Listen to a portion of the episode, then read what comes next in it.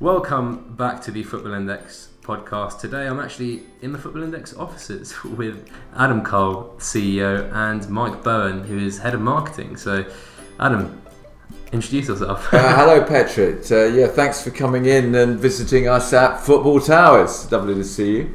Haven't seen you since the um, Birmingham Trader meetup. We just got the video through uh, for that. Looks really good, actually. So we've got a little sizzle reel, which hopefully Tom's going to put out today. It's it's great to have you in here. It's the first time we've done a podcast with you, and you know we've been going for a while now, and it's and you've been fantastic at, um, at representing us uh, through Fig uh, over the last few months. I can't remember when you started now.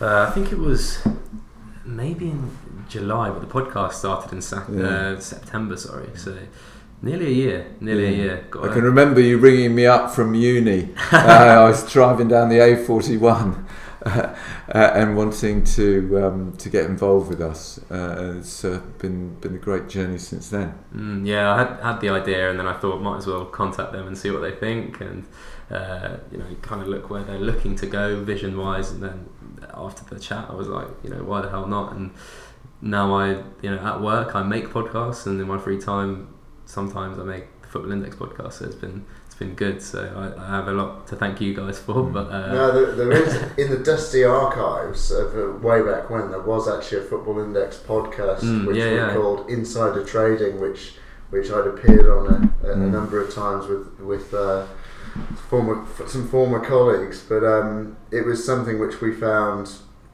in the sort of rough and tumble of being a startup was such a challenging thing to kind of produce each week and edit. So um, yeah, It was great, though. I mean, Yeah. I was amazed that you managed to do it, and the uh, professionalism with which you did it. It was it was great, but obviously it did chew up a lot of time, and resource was something that we didn't have an abundance of no. at the time. I mean, Indeed. at a startup, you just try everything, and Yeah. whatever sticks to the wall, you, you keep doing it. Yeah. that's- Absolutely, that's, yeah. That's the way, isn't it? Yeah. So should we, should we kick things off? Yeah. So the first question I got was from Tom, and that was at Footy Trader, and he said, "When I log in and see my portfolio has gone up and down, it would be good to have a feature showing which are the latest movers on your portfolio. Right now, I'm having to scroll down through all my players and trying to remember what the price last time I checked was. So, is there any plans to make things maybe a bit more practical? Yeah, I think um, you know there's a, there's definitely a couple of things to be to be said on this. One of them is that um, you know we're we're undertaking to rebuild the platform at the moment. Um, so we've got a tech team, very competent, highly motivated guys there who are who are working hard as we speak um, in in the other room, making that happen, making the platform. I guess scalable for the next level of where we want to take the business. Concurrently, there's uh, a group of guys who are keeping the current platform going and all of the, the billions of trades and things that happen on there. And you know, we we absolutely, you know, we, we, we said earlier, you know, that there's um, there's an awful lot of stuff in the backlog. Mm. Um, you know, we've probably got eight, nine hundred individual ideas, items, Yeah. um, tweaks, and things that we want to make happen or that people have suggested to us. It's always captured. So, I guess in context of that, yes, absolutely, we, we do want to make this happen. Um, and we, we are working hard to improve all of the functionality. We've actually just taken on this week a very senior user experience Wow. designer who has already sort of transformed the way that um, some of our plans are going to look over over the coming months. And um, Hmm. yeah, it's it's really exciting times. But in terms of sort of individual features, I. I, I, I could probably bore people to death with, with that, but I, I, I think it's best if I mean, we have done quite a lot recently in uh, enabling lots of different sorting um, search criteria on the portfolio. So you can do it by on the app by um, you know biggest um, holding or lowest holding, um, and of course we always want to improve that so that the portfolio gets to be more navigatable. And of course, we want to add more detail into the portfolio. But um, as Mike said, you know, there are many things on the backlog, um, and we have been focused on really trying to do some stuff recently with the portfolio. But there's a lot to get through. Um, I can imagine. And I guess it's just as much about like personalization as much as practicality. So a lot of people have talked about like drag and drop stuff, and I think a lot of digital services are going through this transitional period where they're trying to make their their services as personable to the customer as possible. So I guess that's another angle. Absolutely, yeah. And uh, uh, you know, it's it's obviously bringing some of that customization in is is, is at forefront of what we want to do um, at some at some point in time because clearly that's been hugely successful co- for companies like Amazon. You know, people who bought this also bought this mm. product, etc. Mm. You know, maybe making people aware of players that, that, that perhaps they haven't. Um, I guess at the moment the platform really relies on an intricate knowledge of, of footballers, mm. um, and it's, it's less sort of suggestive than, than it might be. Mm. Yeah, definitely. Well, I think we'll move on to the next one because uh, there's a few, as you yeah. can imagine, that was uh, yeah. well received on, on Twitter. And this one comes from uh, Football Index AS. Uh, Adam, I think he's been to a few of the uh, trader meets and he, he does like a lot of good data stuff on, on Twitter. And he asks whether or not there's like an analytical data site which is still planned. And is that going to be part of the revamp that you mentioned, Mike? As I said before, there's there's a full site rebuild from the ground up. So the, the advantage of that for sort of non-techies, and I'm, I'm not techie, but as I understand it, the, the advantage is that we can iron out all of the bugs and things that we rather than sort of redecorate the house, we just mm. build a new one, yeah. um, and it's infinitely easier. Um, the analytical data site that we mentioned a while ago is still planned to happen, but that is part of, uh, as I sort of mentioned earlier, part of the ongoing work to maintain the current site. So that will be an add-on that will sit on top of the current site. Mm. Um, admittedly, I'm not working on that project personally, and neither is Adam, but I know that Kieran, who heads up the operations and product team, is, um, and yeah, I you know I'd certainly anticipate that would be something in place for you know the next season. Yeah, we you know we will have a data center uh, that will be accessible through the site. Um, and that's something that's uh, dear to our heart, and we have been discussing that. We don't have a date for that, um, but it's very much on the roadmap. Mm, I, and I'm sure when you guys started the performance buzz or even had the concept in mind, I guess maybe it was a surprise to you how much there was a demand for this data, uh, yeah. and maybe that's only something that you guys realised maybe three, four months into PB. Mm. I mean, we always knew that you know the fantasy fantasy players would be, be, be, huge for us, and we always knew how analytical they were in their approach. So we kind of knew that with all these uh, with all this uh, performance data, people would be mining it and um, and studying it in a lot of detail. But um, and that's certainly been the case. I think I think there's also the element that you know, um, as with all of these things, as as as we are or have been a startup, and we're we're, we're out of that phase now. Obviously, we're, we you know we've, we've been live for a long time. We've had some success. Um, I think it's always about that minimum viable product. So you know, let's let's get this live, and even though it doesn't have the bells and whistles, it's it's it's about delivering it to customers and then improving from there. So I think the data center is always something we've had an ambition to deliver, but it wasn't core to the mm. the, the, central proposition, mm. as it hmm. were. You know, you can still use this product without a data center. Yeah, and you know. And there are a lot of options as to how we source that data, how we publish it, present it, whether that's uh, completely driven by us internally or if it's in collaboration with uh, with a third party. So there've been a lot of options to consider a- around that data center, and we want to get it right. And as Mike said, um, really key to us is making sure that the platform works as as, as, as efficiently uh, as possible with as little latency and issues as, as we can. That's true. The, the minimal viable product part is, is something that my uh, my boss at work says quite a lot, but he likes to say minimum lovable product. Yeah, I yeah. think the, the thing you guys have going for you is that people fucking love your product.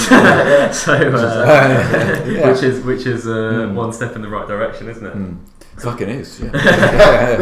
so the next question is mm. from from Adam as well. He asked about the dividend cut-offs, and you guys must have seen a massive spike in, in, in trading volume when you guys changed the changed the dividend cutoff from midnight to 2 p.m.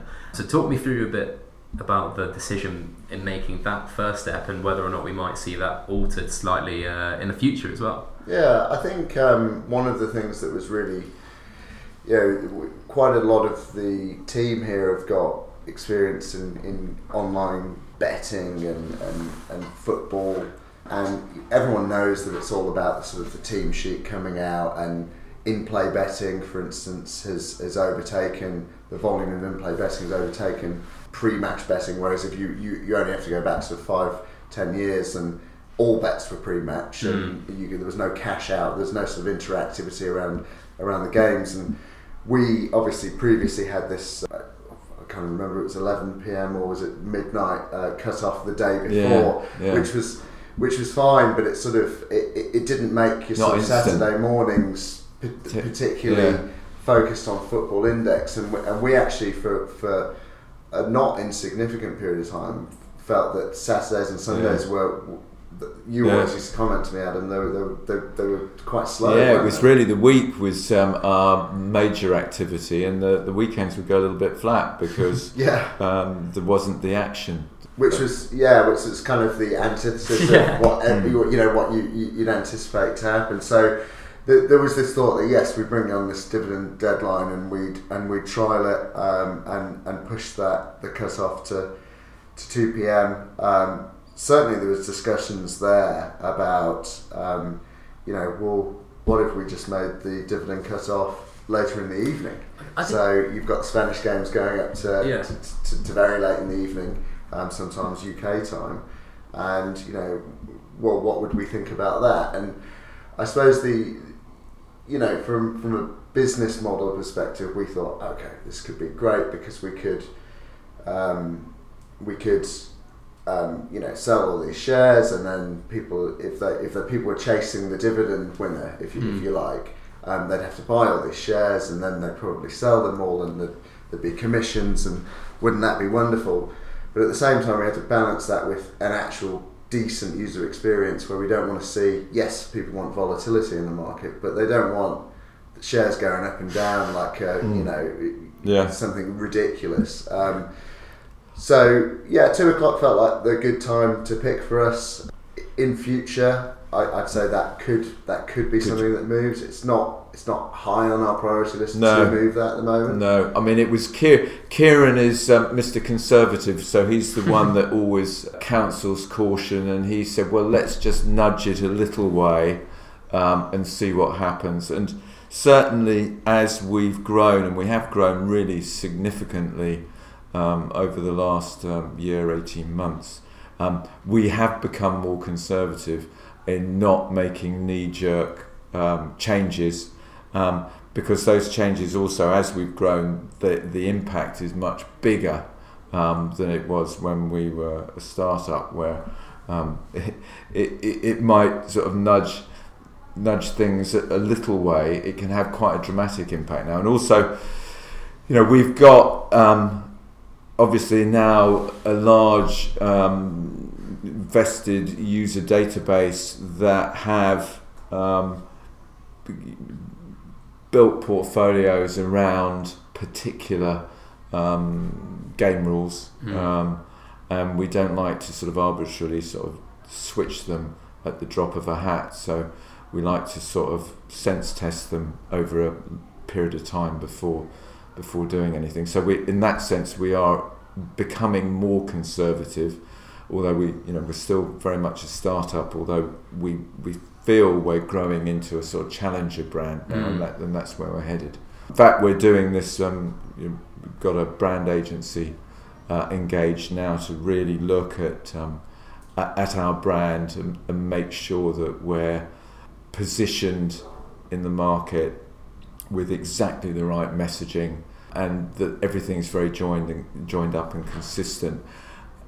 Everything we do now is moving towards you know trust and transparency and being joined up so that all the messaging is uh, is consistent across the site and across the different devices.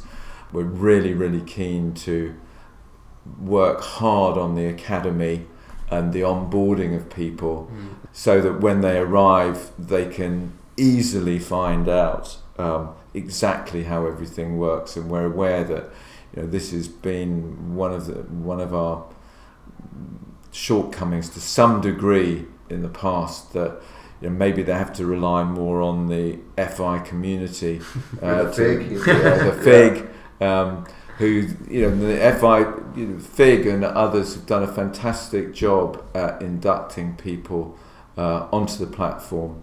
And we really feel we want a sensible and deep resource where people can easily find. I mean, it, it's it's little things. I mean, you know, Wikipedia entry that mm. um, we should have, and in fact, I'm I'm drilling it through at the moment. But of course, little things like that, and there are a lot of them, um, make a big difference. If you can see us in Wikipedia, then that is, um, you know, that's rather like our five star uh, Trustpilot reviews, which have made a big difference to us. Yeah. And you know, likewise, you know, we've got. Uh, I've lost track of how many five star reviews we've got in the App Store um, now, but that has pushed us. I mean, in the App Store, um, on on many days, um, at we our app da- app downloads in the sports um, category are, you know, ahead of BetVictor, ahead of mm-hmm. Um, Betfair Exchange, um, Betfred. Uh, a lot of these big recognizable brands we're outperforming uh, on the App Store. Not every day, um, but you know we are regularly up around uh, number 20 in the App Store. Don't think we're there today, but it depends a little bit on our marketing activity. I think I think there's a, something just extra to add there on the on the marketing front. You know, from uh, the branding perspective and the and the way that the the, the product's been positioned to date you know, absolutely, there's there's been gaps there, and we've we've sort of taken the what I call the Ronseal approach to advertising, which is you know, with Football Index, we, we have a, a very finely honed thirty second kind of elevator pitch. You know, we with Football Index, you can buy and sell shares, earn dividends, build a portfolio, um, and sell at a profit. So we very much say, as as I say with Ronseal, you know, it is what it says on the tin the the branding exercise that we're, we're looking to go through and, and where we want to take the, the football index is to really not just talk about what we are, but why we're aspirational. So, you know, everyone knows that an Aston Martin is a car, but why is it, you know, that's not the reason you want an Aston Martin. You don't, you know, you can, you could buy a Ford Focus. it's it's there's something more there's a, there's a need that that fulfills, which I think that none of the other people in in the space that, that Adam's just mentioned there um, can fulfill because because we're so different and, and it's yeah it's it's very exciting. Challenger brand rather than a startup right? It's, it's yeah like I mean that's uh, you know that is very much what what we're going through at the moment. And as Mike described you have to go through these processes of of identifying um, all of these things um, and also making sure that everything's joined up so that there aren't any holes in your proposition. Um, and that the academy has got what it needs in it and um, just on the academy like it, you, you, mentioned that the, the, FI Twitter community do so well to, to help onboard people but with the academy it would mean that um, people go into this community with a, base level of knowledge and instead of people starting off at zero yeah. you've got this um, probably this mandatory onboarding uh, thing that comes and pops up on the app or whatever I don't know what you guys have planned but uh, that you have to, to go through maybe basically like a level one 101 thing and then thrust into the football index twitter community and they expand their knowledge yeah i mean it's it's i slightly um, i've got an 18 month old son i slightly see it as you know we've got him to sit in the chair now and eat and eat his meal with yeah. with, with, a spoon. Um, so he, and you think hmm. great, he's feeding himself, and that's kind of the minimum viable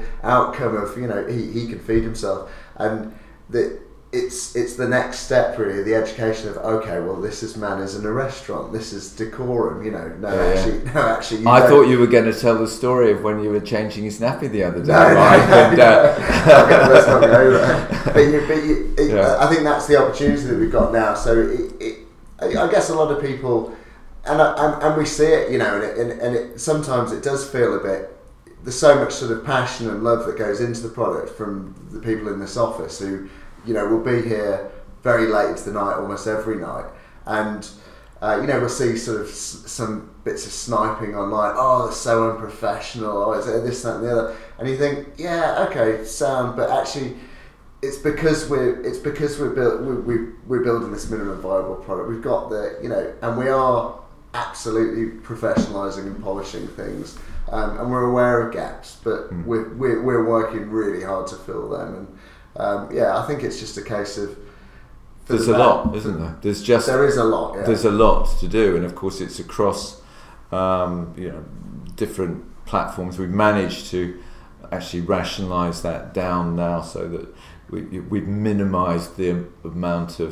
You know, we used to have a, a, a mobile web uh, offering and a desktop offering, and they were completely different.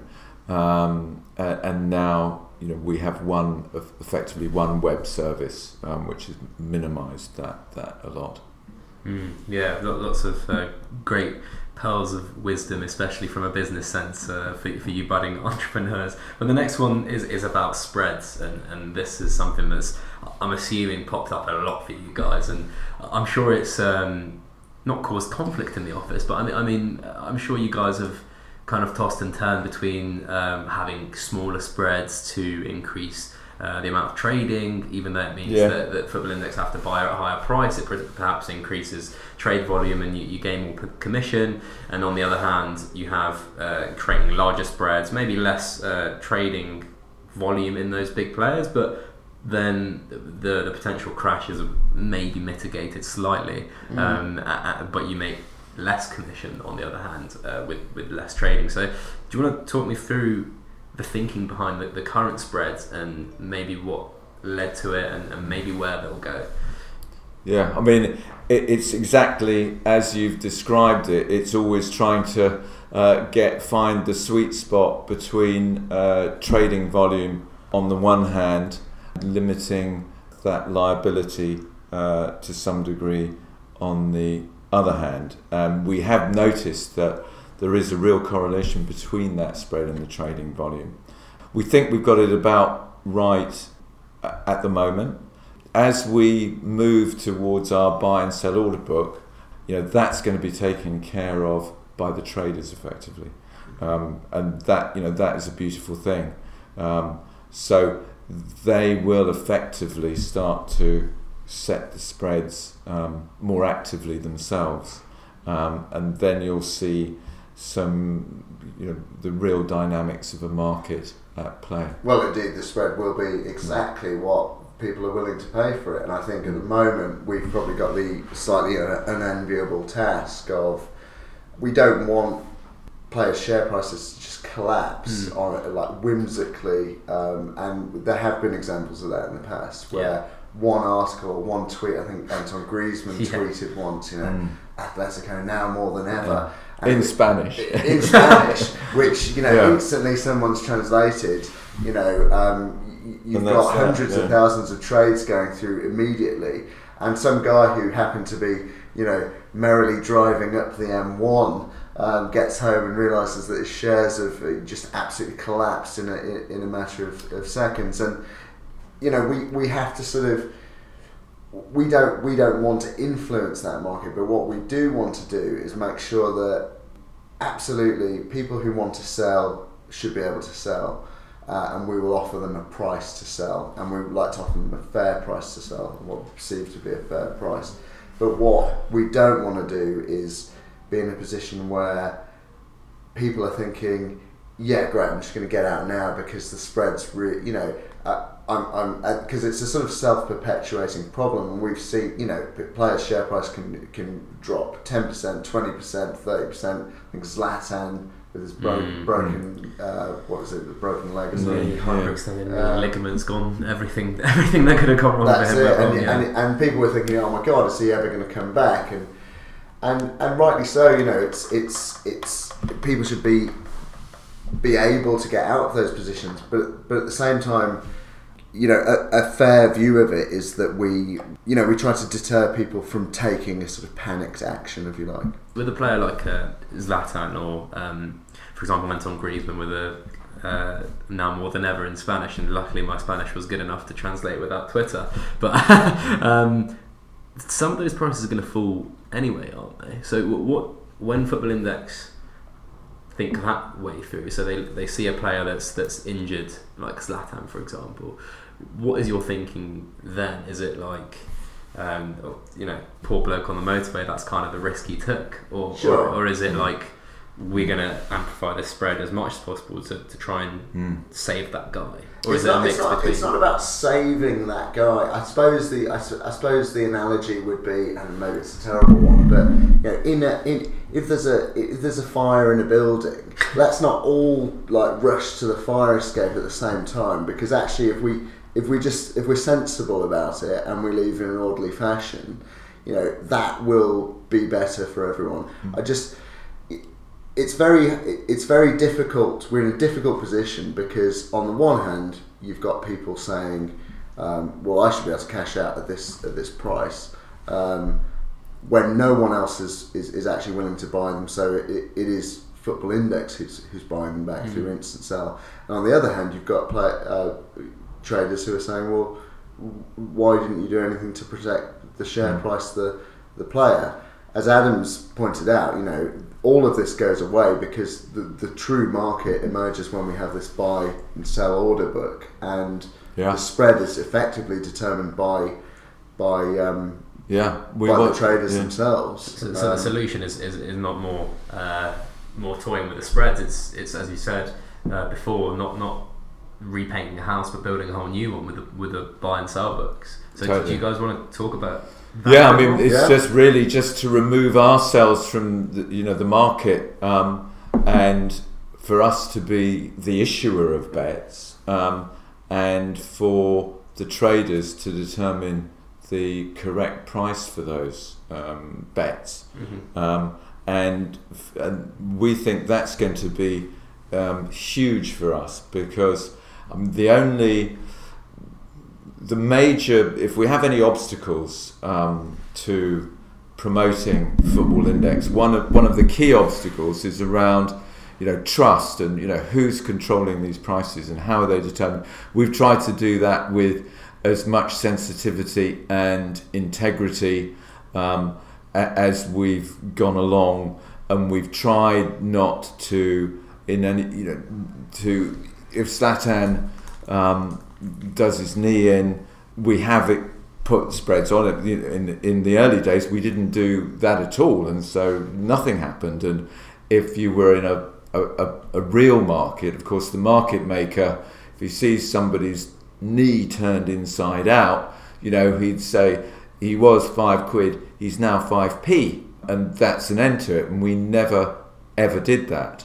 And you know trust has always been the most important thing to us. So we are very very sensitive to how we how we ma- manipulate the spread in any way. But ultimately the solution for us um, is to assure people that it, it's you guys the traders that determine the price um, and not us. So that is really where we want to arrive at. So, so am I right in thinking that when the buy and sell order books come, there won't be any instant sell option? It would just be determined by the by the market. Well, the, Um, the instant well the instant sell option will be Hmm. the price that is available there. So it'll be lo- the, the best. lowest it'll be the best price. to buy, yeah. But Um, we will make sure that there are liquidity providers Mhm. um, that perform that function. So, just like any market, we have we have entities that will, and there are many of them out there um, in all markets. You know, there are liquidity providers that provide that function, and it's a well-established role in a market. Uh, and we will make sure that that the market functions and that there is liquidity in the market, just as we've done for the last two and a half years. So that's not going to change. There will be liquidity.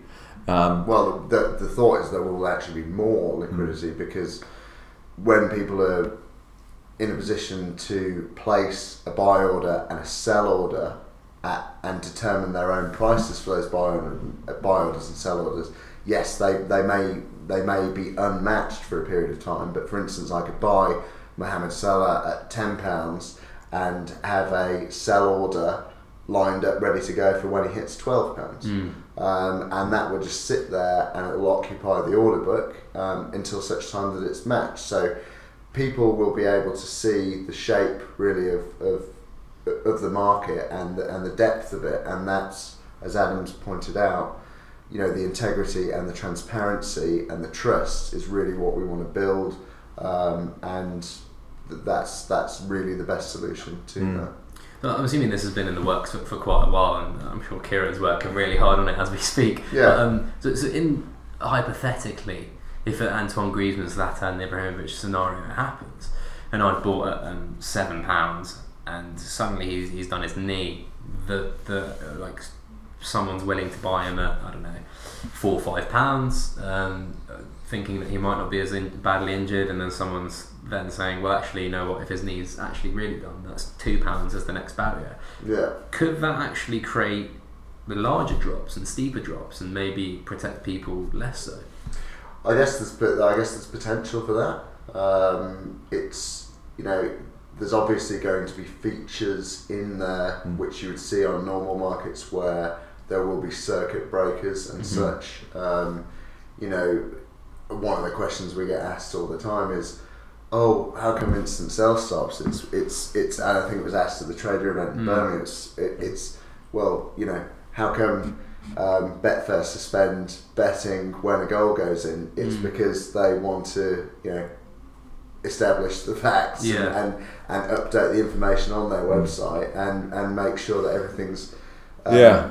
everything's sort of all kosher. So um, yeah, you know, Mm. there, there probably will be uh, similar functionality in place there, circuit breakers, s- s- markets suspended in, in instances like, Like, that. like Betfair Exchange. Yeah. Yeah, exactly. And the, that. there can, of course, be you know no free lunch. So um, inevitably, if if a footballer um, breaks his leg, you just lost your bet. Effectively, um, you were betting that he was going to perform fabulously all season, uh, and he's not going to because he's broken his leg. And That's, uh, that's the point that I make to so many traders Yeah. when they ask about the, but they're trying to protect my portfolio, and I say, well, you know what? Um, when someone, and I think this is this is where I think that the spread should Mm. be maybe circumstantial because if you have a an Ibrahimovic who breaks his leg, th- there may be a chance he doesn't come back, as you Yeah. earlier said, Mike. But perhaps when the, the frustration lies more so is. Um, a, a- a massive spread on Mo Salah, for example. Um, Yeah. Maybe you guys saw a lot of sales because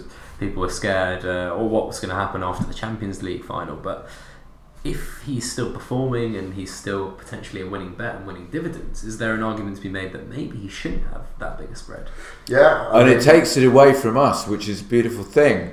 Um, and of course, Mo just bounced straight back again, you know, Mhm. and we kind of knew that that was going to happen for a moment. You know, the the guilt had come off the fairy tale uh, slightly, and so the romance of Mo Salah just took a, a dip. But we we always knew that you know he he's obviously you know smashing records this Mhm. season, and he, he was going to come back, which is exactly what happened. I think I think you know the, the the sort of moral of the story is that actually I, I hope that we've communicated that it is a diff- it is a difficult thing. Yeah, yeah, it's yeah. actually a thing that we that we don't want to be the arbiters of, um, and that's why we're changing it. And you know, from my perspective, I see I still see Mo Salah as he's obviously going to win the Ballon d'Or, isn't he? When, when he scores the winner in the European Cup Yeah, final. yeah, so, yeah, there you go. yeah. And the price is going to go even higher. yeah, I'm, I'm going over Yeah. to Kiev. Yeah, Wow, well. so that's we'll be there next week. Well, that'd be fun. Uh,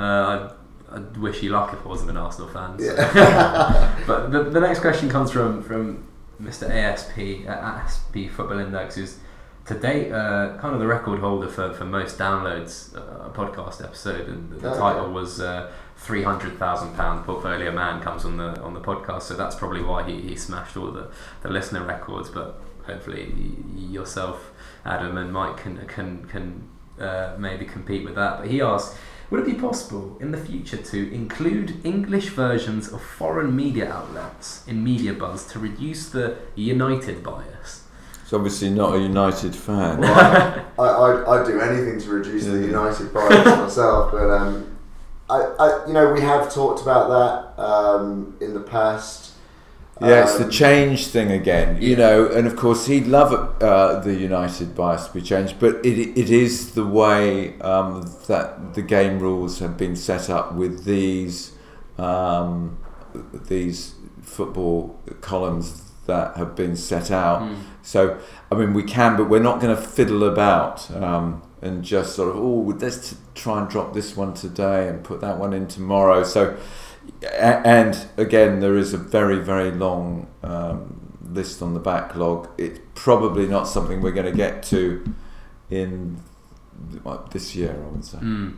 Yeah, I think. Uh, I, I guess when you guys expand a bit more and, and looking into different countries, that's that's maybe where something like that comes into play, right? Yeah, I think it makes Yeah, a lot more yeah. sense if we have media partners in Spain or Italy or Germany or wherever it might be that we go um, next. That's that that would be the time to do that.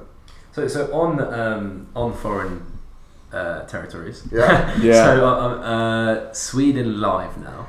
Sweden live. Sweden doing actually very very well for us considering we Yeah. don't have a Swedish language website. um. It is. We've got a couple of deals in place to bring some traffic through, and they are flowing through very nicely. Um, Yeah, we've got Canada beta testers coming on. Mm. Uh, I think next week. Um, amazing news just south of Canada, of course, with the Supreme Court. Yeah, yeah. I mean, that is going to have a massive uh, impact on the on the gambling sector. I mean, there's already you know Paddy Power Betfair have um, talked about putting a bid in for FanDuel, uh, so they're yeah, you know, every everyone is on a plane um, getting over there in anticipation of. Um, it's not going to happen overnight, but Mm. everyone's you know moving their pieces on the chessboard. Um, the sector's looking lively. Obviously, the Sky, you know, Sky Bet um, Mm. going for three point four billion. I think CVC probably pocketed two two billion on on on on that. So um, there's a the, and for us obviously NFL index, um, Mm. NBA index, um, super exciting.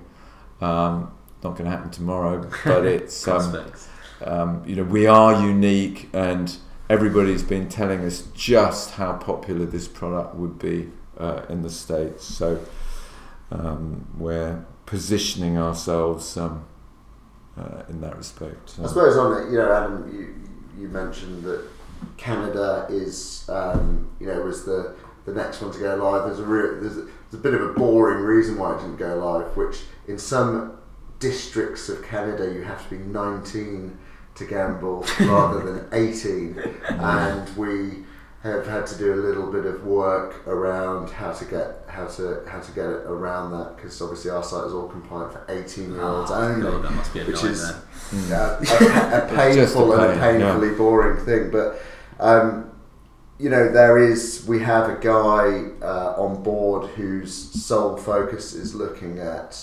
um, new territories. We probably got about ten to twelve earmarked, yeah uh, which are potential for us to go into without licenses. Mm. Um, got our first license applied for as uh, by way of a prototype and that will be kind of pathfinder um, for other territories um, that process um, So in some territories you don't actually need a license. Uh, no, no, I mean it's sort of in the gambling industry. It's known as you know there are uh, you know white markets, regulated territories like the United Kingdom, Mm, mm, mm. uh, Spain, Italy, uh, Republic of Ireland. Then there are what's known as grey markets where okay there, there may be rules um, around gambling. And they may not be. They may not be prescriptive. It may not be taxed um, Mm. in those jurisdictions. And then there are uh, territories where where it is uh, prohibited uh, completely, which up until recently was you know the United States was the Mm. ultimate example of that. Um, so really, I guess our ambition is where we can get a license, we will absolutely um, endeavour to do so. Um, and where there are no licensing regimes, we will, um, you know, look to open up in those markets if we if we think there's Mm. a there's a real uh, opportunity there. Mm. But yeah, we won't be going into any markets that we're not allowed to. Yeah, operate. I mean, it, it, it, we have to be very grown up these days. It's a very, it's a very small world, and um, it's it, it's very transparent, and um, you can't get away with the things that you could get away with back in the day. So. Um, we're very conscious of, um, you know, again, it comes back to this you know, having to, as you as you get bigger, you have to be quite conservative. Um, in your approach, and you're talking more, more and more to institutions, and um, institutions like things to be buttoned up um, and done the proper way. They don't like skeletons falling Mm. out of cupboards uh, unannounced, and um, so we, you know, are very circumspect about how we go about doing these things because we're going to be here for the long haul, Mm. and we don't want any skeletons falling out of cupboards, really. I yeah. think, I think there's also the other the other aspect there. You know, you mentioned uh, Adam this this week the news about the states, but there was a, also another piece of news this week in the UK um, kind of gambling industry, which was. Um, you know they've the the government are, are going to regulate against these fixed odds betting terminals in yeah, yeah, yeah. In in shops. So the way for those uh, listeners who don't know, uh, obviously the the under the Gambling Act, you're allowed to have um, four of these machines per shop, and what effectively happened was um, because you were only allowed four, Ladbrokes or Paddy Power or insert bookmaker would open a shop and then 100 metres down the road they'd open another shop so they could have eight machines on, on the road. And um, you know I, I think that what we're probably seeing there so they, so the, the news that came out was that they've reduced the maximum stake from uh, 100 pounds every three seconds I think down to two pounds every three seconds which is half of the most high street bookmakers are making uh, sorry most high street bookmakers are making half of their revenue off these machines Yeah. so this is a really big, big deal, and I think what what's become really obvious to us, and we, we always sort of believed in this right from the get go, is that um, Football Index is this this we're the we're the new wave of of um, kind of more responsible um, gambling, I suppose. You know, yes, it's still a bet, and we understand that, but the price may change and it may go up and down, but it'll rarely be just completely turned to dust. Um, and I think it'll be really interesting to see how the knock-on effect of those revenue streams um, in high street bookmakers uh, hits um, their other areas of the business because basically, you know, if you're Paddy Power or Ladbrokes, you're going to have to make up a shortfall in revenue now. Mm. So what does that mean? That probably means that if you were backing a, a Man United to win at six to four, they're probably going to cut those odds to even money. So they're Mm. giving less value to, to customers, and I think there's a massive opportunity there for us in Yeah. in the market in terms of actually sensible people will see the football index is the kind of thing they should be getting involved with, not some you know, and dumb bet. Yeah, and that's actually going to impact further because in the budget, um, it's likely that gambling tax is going to go up from 18 to 20 percent, and that has a much more dramatic impact on a regular fixed odds uh, operator um, who's going to have to slash his odds um, to pay for that um, commission, whereas it has a, mu- a far more muted effect on us in our in, in our structure effectively. So again, I think um, there's there's a lot of positives for Football Index. I mean, it's those FOBTs. It's extraordinary. I mean, I think it was they said there are uh, just under a quarter of a million sessions where people lost over a hundred thousand pounds in the last um, twelve months, which is which is a there's a lot of um, lot of money. It's absolutely insane, isn't it? Yeah. I, I was saying to someone the other day about how Sky Sports have their own broadcasting network and, and they have Sky Bet, and then they Mm. publicise articles or um, bits of Sky Sports news that could influence these these punters, which Yeah. I think is like you- you're treading on fine water there. If there was a, a perhaps a stricter regulator in the UK, then you're looking at probably fines, uh, tr- trade market manipulation. I, I, I suppose we saw it with Sunbets with that ridiculous situation where the goalie ate the pie Yeah, and they sponsored yeah. it. But I, I mean, Sky Bets obviously, although it operates under the, the Sky name, is actually um, owned by uh, a new consortium now. It was CVC Mm. who owned Yeah, Formula One. yeah, I don't know who, who's bought them out. Um, It's the po- uh, um, poker people, isn't it? Uh, uh, yeah, I've got No, their name. I'm Oh, yeah. I was about to come back. But I, I I, I, think I think the I think name- the point. I think probably they'd anticipated that as, a, as an issue, and yeah, hence the sale. mm, I, yeah. I, I, st- I, I just crazy. I still think the branding being like Mm. you know white labeled and whatever. I just people still because it's what you do is you- you're on Sky Sports and then you obviously see an article. You, you go directly to the bookies through the website Yeah, and you, yeah. you bet on that based on the information that you've just read. Um, but, but yeah, I'll, I'll just ask about Ireland again. Uh, so so live in uh, Sweden, Canada is pending a, a very strange issue of 18 to 19 year olds. But Ireland is that still So Canada next week we we're beta testing. So you know it's um, the regulatory stuff. It's making sure we can get payments in and out, of course. Um, Ireland we have applied for a license. yeah, that's in process. So Mm. won't, be too far away. And uh, yeah, as I say, in summary, there is there is uh, a chap whose sole uh, uh, reason in life is to, to find us new places to go into. Um, so you know we're we're we've probably been slightly slower than we would have liked to there, but you know we're really all of this comes back to the, the technology and making sure that what we deliver to Yeah. customers is the best it can be. And our uh, shareholders, directors, we've got some, you know, very savvy non-execs on the board,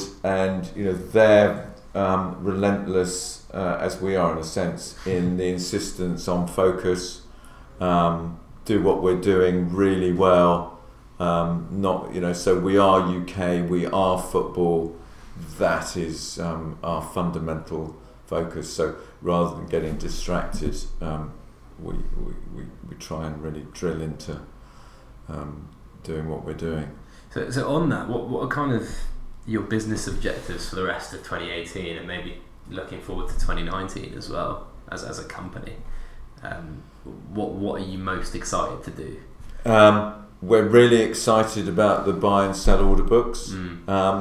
To give um, a, a far greater degree of functionality. I mean, um, the idea that a lot of people at these trader meetups have said, "Oh God, you know, I've got a day job and you know, I've got all this riding uh, on the index and um, I can't watch it all the time. It would be so fabulous if I could just put in my buy and sell orders at the weekend and just let it run just like real traders do.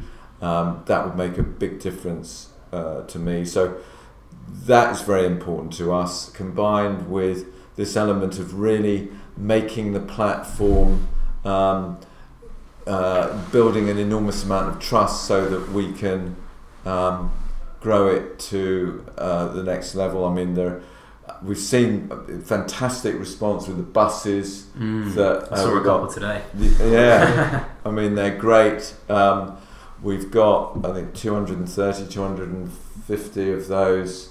Uh, one tenth of all the stock, I think, isn't it, Mike? It is, yeah. Um, More more prevalent on some routes than others. and it must be others, yeah. And these, uh, uh, our awareness is is definitely um, building, and we need to um, just put everything in place so that we can become a real proper challenger uh, Mm. brand. Um, you know, that's uh, first and foremost is just um, putting this platform uh, th- with its new buy and sell order I book. think I think we started out as well. The obviously you know in your in your Q and A's, Adam, you you know it's not Mm. it's not a it's not a secret that we started 2018 with the ambition of, of sort of doubling the size of the business, um, and you know we're, we're well on course to do that. So it's, Yeah, it's not, I mean, you know, it's, it's not a, it's not just about 2019. It, it Yeah. is, it is really about this year. The World Cup's a massive Mm. opportunity for us.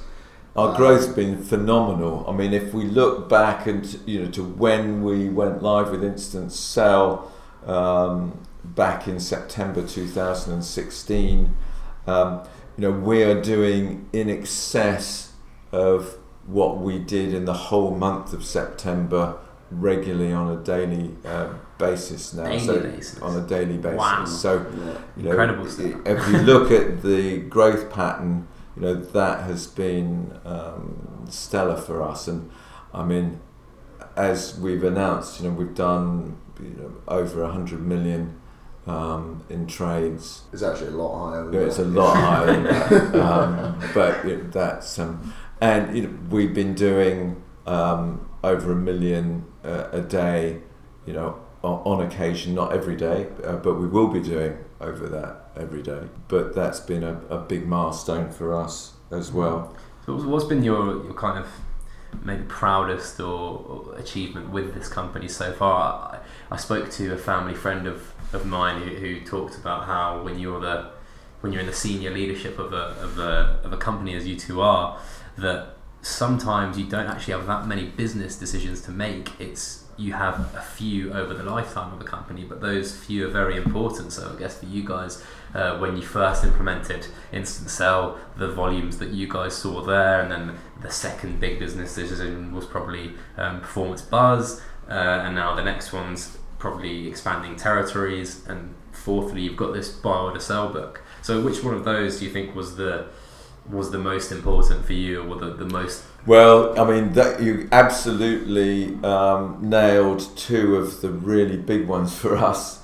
Um, there was, um, you know, because when we when we started, as many people will remember, it was somewhat like eBay. Um, you know, we were always trying to find a matched buyer, and due to the uh, inconsistencies and vagaries of markets.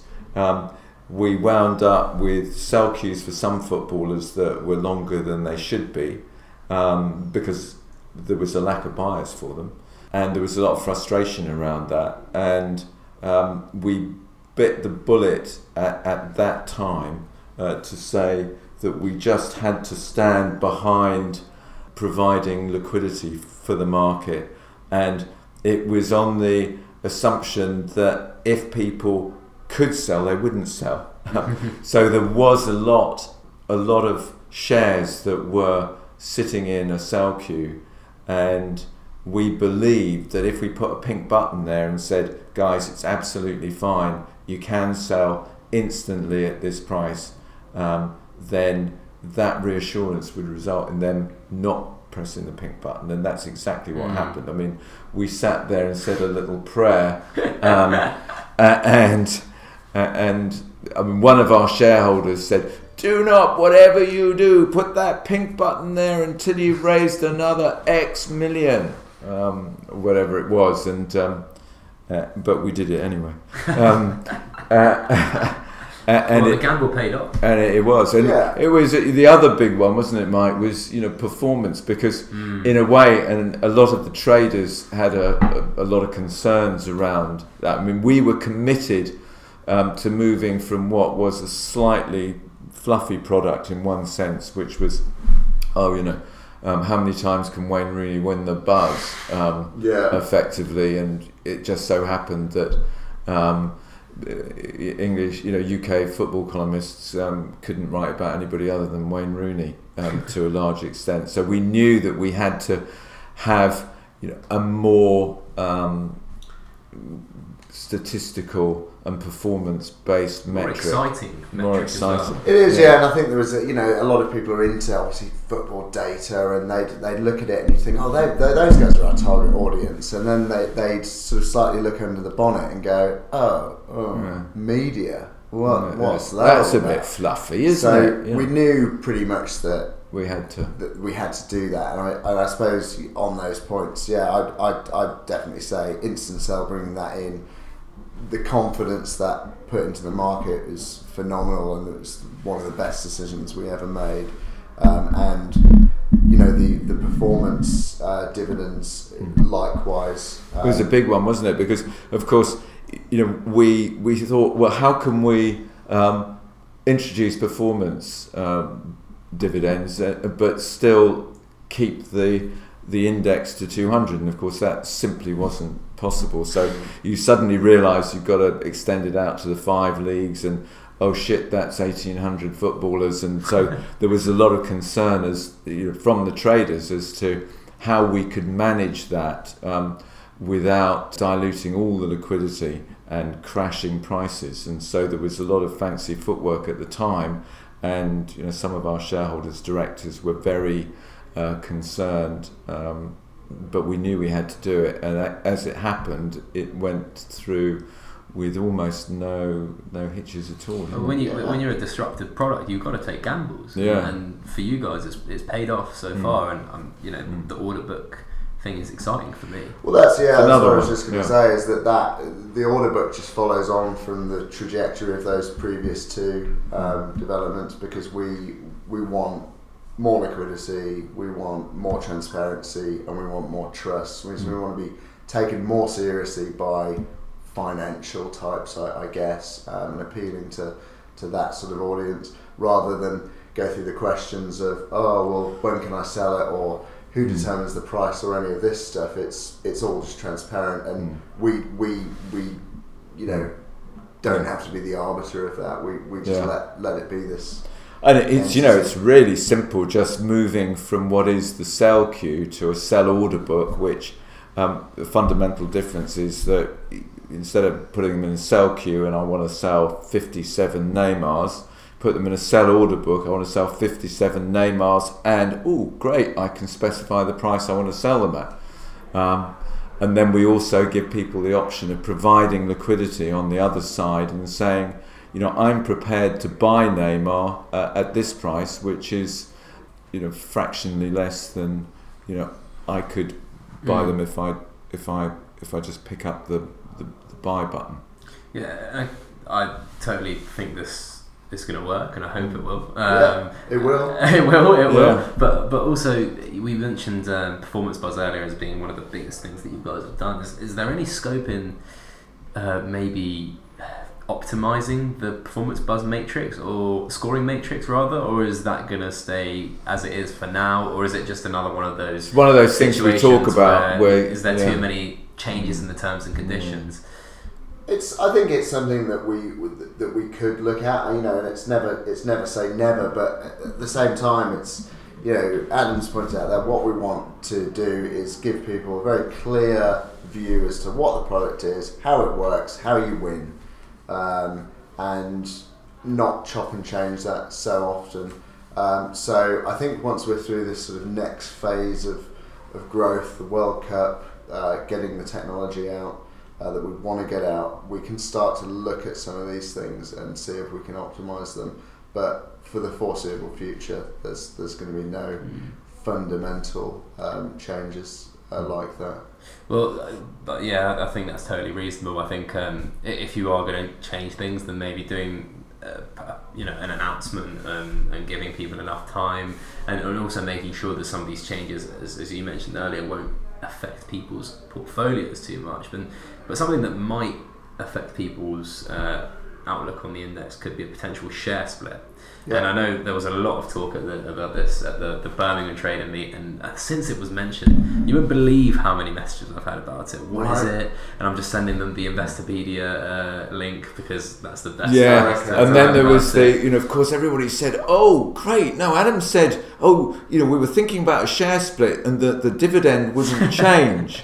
uh, that's fantastic." So I get four times my shares and the same dividend, um, which of course was a slight misinterpretation Mm. of. Uh, I think that was a bit of a joke that the uh, fund played at the Birmingham Yeah. uh, Trader Meet that, that went awry. That Yeah, yeah. everyone took the wrong way. But so so for me, I think that if it did happen, there is that psychological thing for traders where they, they look at players and say, oh, they're cheaper, whereas actually the payout is the same. But if you guys did share split and then players do rise exponentially again, and then you have to raise dividends, does that kind of create this uh, some sort of circular nature of uh, these steps? Well, we, you know, there are a couple of different options around uh, the share split. Um, we, it's not something we want to, you know, do indefinitely. Um, the advantages that we see uh, from the share split, and this is what happened last time. I mean, if you if you look at Neymar without a share split, Mm. um, you know he's looking at about 46, 50-ish uh, yeah. 46 50 quid, um, which is an astounding rise. And of course, that's kind of nice to, to be able to show on the graph just how successful Neymar has been. Um, but it does, um, it is a bit intimidating for recreational players who come on with uh, 20 or 30 quid and they realise that you know they they're you know they can buy one share and They can buy one, yeah, one Neymar and a Mm. and a James Milner, the much maligned Yeah. James Milner. Yeah, uh, and so that you know that is really what we're trying to address uh, with the split because it can be quite intimidating So uh, for new players. there is precedent to the split, share split Yeah, as well yeah, because of course. obviously the share split was, um, you know, is something that we've done before and it's been successfully executed. Um, and we saw, we saw an increase in volume Mm. um, as a consequence. Last time when we split the shares, we also increased the the max uh, that you could purchase. So kind of Yeah. not, you know there was, there was fundamentally it was the same proposition. I suppose as people become used to prices, it, it, it maybe there's a little head wonk there, but um, I, I think as Adam says, the, the key thing is is to make sure that the product is as accessible as Mm. possible to as many people as possible. Sure, but I mean, and I'm, I'm going to try and not argue this point, but, but ask the question: Does that not lead you to a situation where big share split, um, people who have already owned and have big portfolios profit the most from this because the the um, the prices increase of the Mhm. players that they already own. Um, perhaps it makes it slightly more accessible for new users, but it, it's maybe a sense of the rich get richer. But also, you're going to be at that point again at some point when Neymar then rises again, and then you have the decision to make: well, do we need to re-raise dividends? And then the situation starts all over again. Yeah, there are other options which we have considered, Mm. um, which look more like Bitcoin, for instance, Mm. where you buy bits of a player and Mhm. on the exchange you would say, um, I just want to buy £350 of Neymar uh, and I'll wind up with 35.76 um, units of Yeah. him.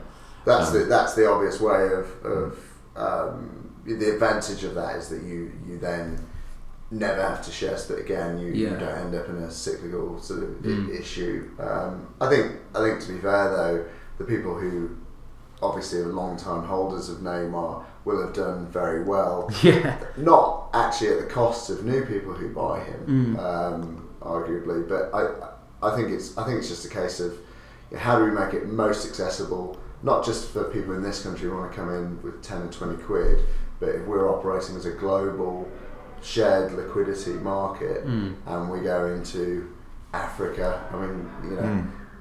what you know what what's their average spend per head and, and, and how do those people get involved and actually d- displaying something as sort of 13 quid is is probably not um, you know where we where we want to be pitching it Yeah, it's, I think it's certainly a, a, a dilemma and one that you guys obviously have, and obviously as a startup, a scale up maybe, but there's going to be dilemmas that you have to work around. But um, I think we'll end on that one because that was probably the most asked question. I, obviously, I remember tweeting that I was going to come here and got off the tube and my phone literally couldn't open because I had so many notifications. So thanks so much for coming on, uh, Adam. Uh, it's been a pleasure. Yeah, well, Patrick, thanks for coming in. Uh, it's Yeah. lovely to see you, and thanks for doing such a great job in the community. Mm, Um, thank you. Really appreciate it. Yeah. Thank you, we'll do Mike, it, as we'll well. do, we'll do it again soon yeah we look forward to it um, yeah, it'd be good um, maybe to a live one at the next uh, at the next trader meet or something like that. yeah Brilliant. All right. Yeah, cool. Ha- have a great weekend. thank you very much Bye. Thank you for listening, everyone.